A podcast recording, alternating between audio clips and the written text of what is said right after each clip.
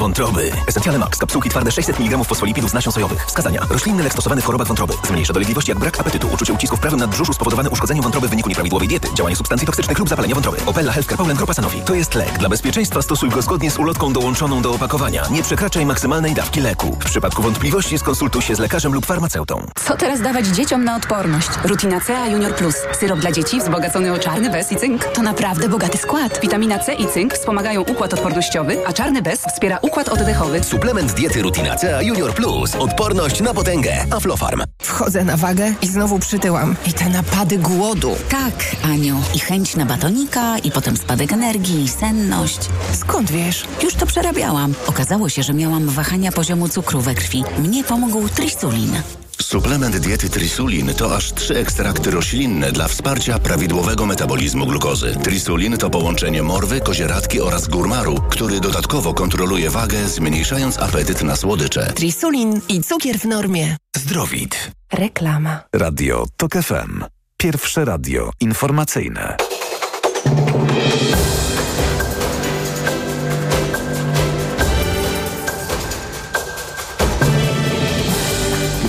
41 Marcin Grzebielucha. NATO nie szuka wojny z Rosją, ale musi być przygotowane na możliwą, trwającą nawet dziesięciolecie konfrontację z tym krajem, powiedział sekretarz generalny NATO Jens Stoltenberg w wywiadzie dla niemieckiego Welt am Sonntag. W izraelskich nalotach na Rafah zginęło co najmniej 31 Palestyńczyków, podaje agencja AP. Kilka godzin wcześniej izraelski premier ogłosił, że zwróci się do armii o zaplanowanie ewakuacji setek tysięcy ludzi z południowej Gazy przed inwazją lądową. Z powodu protestu rolników zwiększyła się kolejka tirów do przejść granicznych z Ukrainą w województwie lubelskim. Czas oczekiwania do odprawy w Dorochusku wynosi 136 godzin, w Chrebennem 85. Więcej informacji już o 16. Radio TOK FM. Pierwsze radio informacyjne. Twój problem, moja sprawa. Zarzuty związane z mobbingiem, z niewłaściwym traktowaniem i podchodzeniem do pracowników, z niekompetencją. To tylko część tych zarzutów, które pojawiły się w liście wysłanym do ministra kultury przez pracowników Żydowskiego Instytutu Historycznego. Ja spotkałam się z grupą pracowników tej instytucji. Rzeczywiście te opowieści są mocne i są bulwersujące. Możecie Państwo o nich przeczytać na naszym portalu tokfm.pl. Tam jest mój tekst dotyczący całej tej historii. A ja się nazywam Anna Gmit Terek-Zabłocka i zapraszam Państwa na drugą część programu Twój problem, moja sprawa, a w niej właśnie o Żydowskim Instytucie Historycznym. Twój problem, moja sprawa. Proszę Państwa, Państwa i moim gościem w studiu TOK FM w Warszawie jest pani Helena Datner, historyczka, socjolożka i badaczka dziejów Żydów. Dzień dobry Pani Heleno. Dzień dobry Pani. Pani Helena przez prawie 40 lat pracowała w Żydowskim Instytucie Historycznym w Warszawie i właśnie o tej instytucji będziemy teraz rozmawiać, między innymi w kontekście listu, który, który to list wystosowali pracownicy Żichu do ministra kultury, nowego ministra kultury Bartłomieja Sienkiewicza. Ten list jest bardzo obszerny, tam się pojawia bardzo um, dużo zarzutów dotyczących um, pracy i działalności obecnej dyrektor tej instytucji, pani Moniki Krawczyk. Między innymi są to zarzuty dotyczące tego, w jaki sposób ona tą instytucją zarządza, są zarzu zarzuty dotyczące badań naukowych, są zarzuty dotyczące mobbingu. Ale um, pani Heleno, pani niedawno odeszła z tej instytucji, przyszła pani na emeryturę. Tak. Mhm. Z tego co wiem, trochę nie była to pani dobrowolna decyzja, tylko to, to, to tak trochę pani zostało podpowiedziane. Tak. No tak, tak, tylko żeby tu nie było nieporozumienia. Ja już mam bardzo tak zaawansowany wiek emerytalny. Złożono mi taką propozycję. No ja mogłam odmówić, ponieważ nasza instytucja no, nie podlega regulacjom o wieku emerytalnym. Tego nie zrobiłam. No więc tak, więc w sensie formalnym wszystko jest w porządku. Oczywiście taka propozycja bez żadnego uprzedzenia i bez żadnego słowa przedwstępnego i potem żadnego słowa jest oczywiście nieprzyjemna, tak? Jest... No tak, tak. ale chciałam z Panią porozmawiać e, generalnie szerzej o instytucji, mhm. ponieważ jest Pani osobą, jak słyszę, taką legendą tej instytucji, znającą ją od podszewki, no bo prawie 40 lat pracy to jest kawał Legenda. życia Mhm. e, i mówi się o tym, że to tak naprawdę taki Pani był drugi dom. Pani, bardzo trudno jest być legendą, tak? Bo nie, no to może ale, źle to powiedziałam. Nie, ale rzeczywiście um, ja byłam, dalej się czuję związana z tą instytucją. E, zaczęłam pracować w Żychu, to jest ciekawa historia, znaczy jestem socjolożką z wykształcenia, z, nie zajmowałam się w czasie studiów ani tuż po z historią Żydów i ponieważ rzeczywiście jakoś nie bardzo mogłam znaleźć pracę, to, był, to były klimaty po marcu 68 roku, trafiłam do Żydowskiego Instytutu Historycznego, no i to się okazało bardzo dobrym dla mnie wyborem. Zaczęłam uczyć się historii Żydów właściwie od początku i jego kult, i kultury Żydów, tak. Wiem, że to z perspektywy badaczy, badania dziejów Żydów, kultury żydowskiej, to jest instytucja niezwykła jeśli nie najważniejsza w Polsce. No tak, to znaczy yy, Żich y, jest w tej chwili pewnie znany głównie y, ze swojego archiwum, czyli archiwum Ringelbluma, ale to przy okazji chciałam powiedzieć, że Żych ma taką bardzo y, skomplikowaną strukturę, co zresztą na, na przestrzeni historii utrudniało jego funkcjonowanie w tym sensie, że źródła finansowania, znaczy podlegał jakby teoretycznie rozmaitym pionom administracyjnym, ministerialnym i były w związku z tym problemy z jego finansowaniem. E, Żich powstał jako miejsce, w którym fizycznie miały znaleźć się zbiory y, żydowskie, zbiory archiwalne, ale również zbiory biblioteczne. Mamy największą judaistyczną bibliotekę w Polsce, nie tylko największą, ale naprawdę niezwykle cenną, oraz zbiory sztuki, ponieważ pomysł był taki, żeby po zagładzie, kto zagłada zniszczyła życie ludzkie, zabiła Żydów, ale też zniszczyła dorobek kultury materialnej, tak, dokumenty, zbiory sztuki. Więc pomysł był taki, żeby pod jednym dachem zgromadzić to wszystko, co się da, prawda? Że się nie da, nawet z tej małej części, która została, ale takie, takie były dążenia i rzeczywiście to się do pewnego stopnia udało, bo poza archiwum, o którym rozumiem, będziemy mówić najwięcej, jest ta świetna biblioteka i, mm, i zbiory sztuki nie do pogardzenia, tak? Znaczy, zresztą wystawy, które koledzy z tego działu robią, no, są tego też dobrym przykładem. E, to archiwum jest e, archiwum, przede wszystkim archiwum wojennym, czyli archiwum Ringelbluma, które jest rzeczywiście czymś zupełnie unikalnym. Z tego powodu, nie tylko ze względu na swoją obszerność, ale też co zawiera, tak? bo zawiera nie tylko artefakty, przedmioty, ale zawiera wyniki badań naukowych zlecanych na miejscu, na granicy wszystkiego, na granicy życia. Mm, jednocześnie mieli taki pomysł i taką w sobie energię i taką potrzebę, żeby prowadzić badania naukowe. Taki archiwum Ringelbluma jest właśnie czymś, mm, czymś takim. W tej chwili mam takie informacje od pracowników żich że właśnie za tej obecnej pani dyrektor bardzo się obawiają o to, jaka przyszłość przed y, Żydowskim Instytutem Historycznym w Warszawie, że są problemy z prowadzeniem badań naukowych, że pewne kwestie im się narzuca, pewne kwestie im się zakazuje, że pojawiają się takie głosy, które no, ograniczają wolność badań, mówiąc krótko, ale też y, narzucają pewne tematy. Chciałam panią zapytać, bo pani mm, w 2021 roku udzieliła takiego wywiadu, to był wywiad po słowach pana ambasadora Kumocha, który mm, zaprzeczył temu, co wychodzi ze źródeł historycznych, co opisywał m.in. profesor Jan Grabowski, zaprzeczył temu, że około 200 tysięcy Żydów zostało zamordowanych przez Polaków. Pani udzieliła wywiadu Magdalenie Rigamonti. Czy możemy przypomnieć, czego dotyczył ten wywiad i y, czy pani nią spotkały jakieś po nim konsekwencje? E, no ten wywiad e, to, rzeczywiście był nawiązaniem bezpośrednim do wywiadu, jakiego udzielił ambasador e, Kumoch. Bohaterem głównym był profesor Jan Grabowski, ale też tam był jakoś wspomniany mój ojciec. W związku z tym ja się poczułam do tego, no, żeby jakby sprawę, prawda, sprawę wyjaśnić i, i ten wywiad dotyczył dotyczył badań nad wojenną historią Żydów. Ja mówiłam głównie o tym, co ustalił, co ustalił mój ojciec. I, i przy czym leitmotywem tego wywiadu, no poza, poza polemiką z ambasadorem Kumochem, jest jednak taka myśl, że y, to są liczby, które nie wzięły się w ogóle znikąd, prawda? Znaczy, tak. że już na bardzo wczesnym etapie w 1946 roku wielki historyk Filip Friedman taką liczbę podał, to znaczy tych, którzy zginęli na, na tym tak zwanym trzecim. To jest określenie współczesnej historiografii polskiej trzecim etapie zagłady. Zresztą on akurat nie mówił o narodowości sprawców, to trzeba też jasno powiedzieć.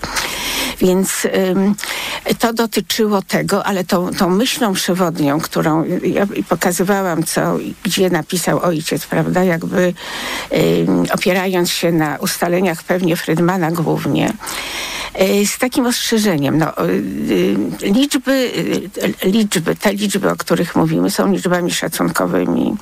Na pewno liczba Żydów, którzy nie przeżyli trzeciego etapu zagłady, w dużym stopniu, w dużym stopniu z powodu tego, że polowali na nich niestety, prawda, ich sąsiedzi, bliżsi i dalsi, jest bardzo duża i ona wedle rozmaitych y, y, szacunków może oscylować wokół 200 tysięcy, ale nie to jest najważniejsze, prawda? No, do liczby, czy do liczb, zwłaszcza szacunkowych, trzeba mieć zawsze stosunek krytyczny, trzeba, trzeba, prawda, no, no trzeba tutaj bardzo uważać to ja wiem jako kiedyś socjolożka empiryczna. Liczba to jest rzecz bardzo przydatna, ale też może być trudna.